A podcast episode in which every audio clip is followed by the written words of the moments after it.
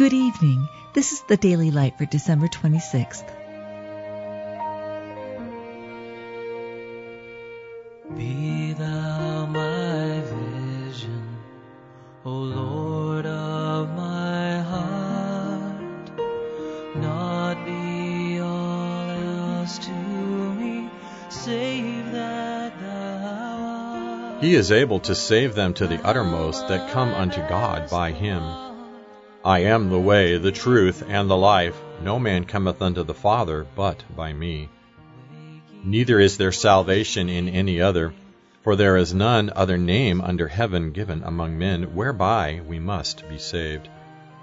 My sheep hear my voice, and I know them, and they follow me, and I give unto them eternal life, and they shall never perish, neither shall any man pluck them out of my hand. He which hath begun a good work in you will perform it unto the day of Jesus Christ. Is anything too hard for the Lord?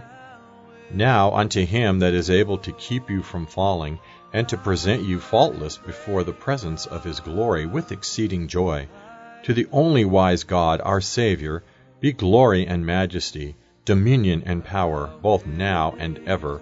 Amen.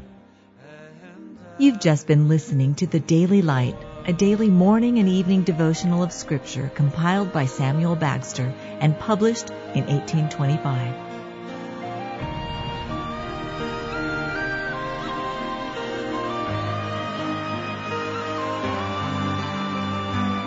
High King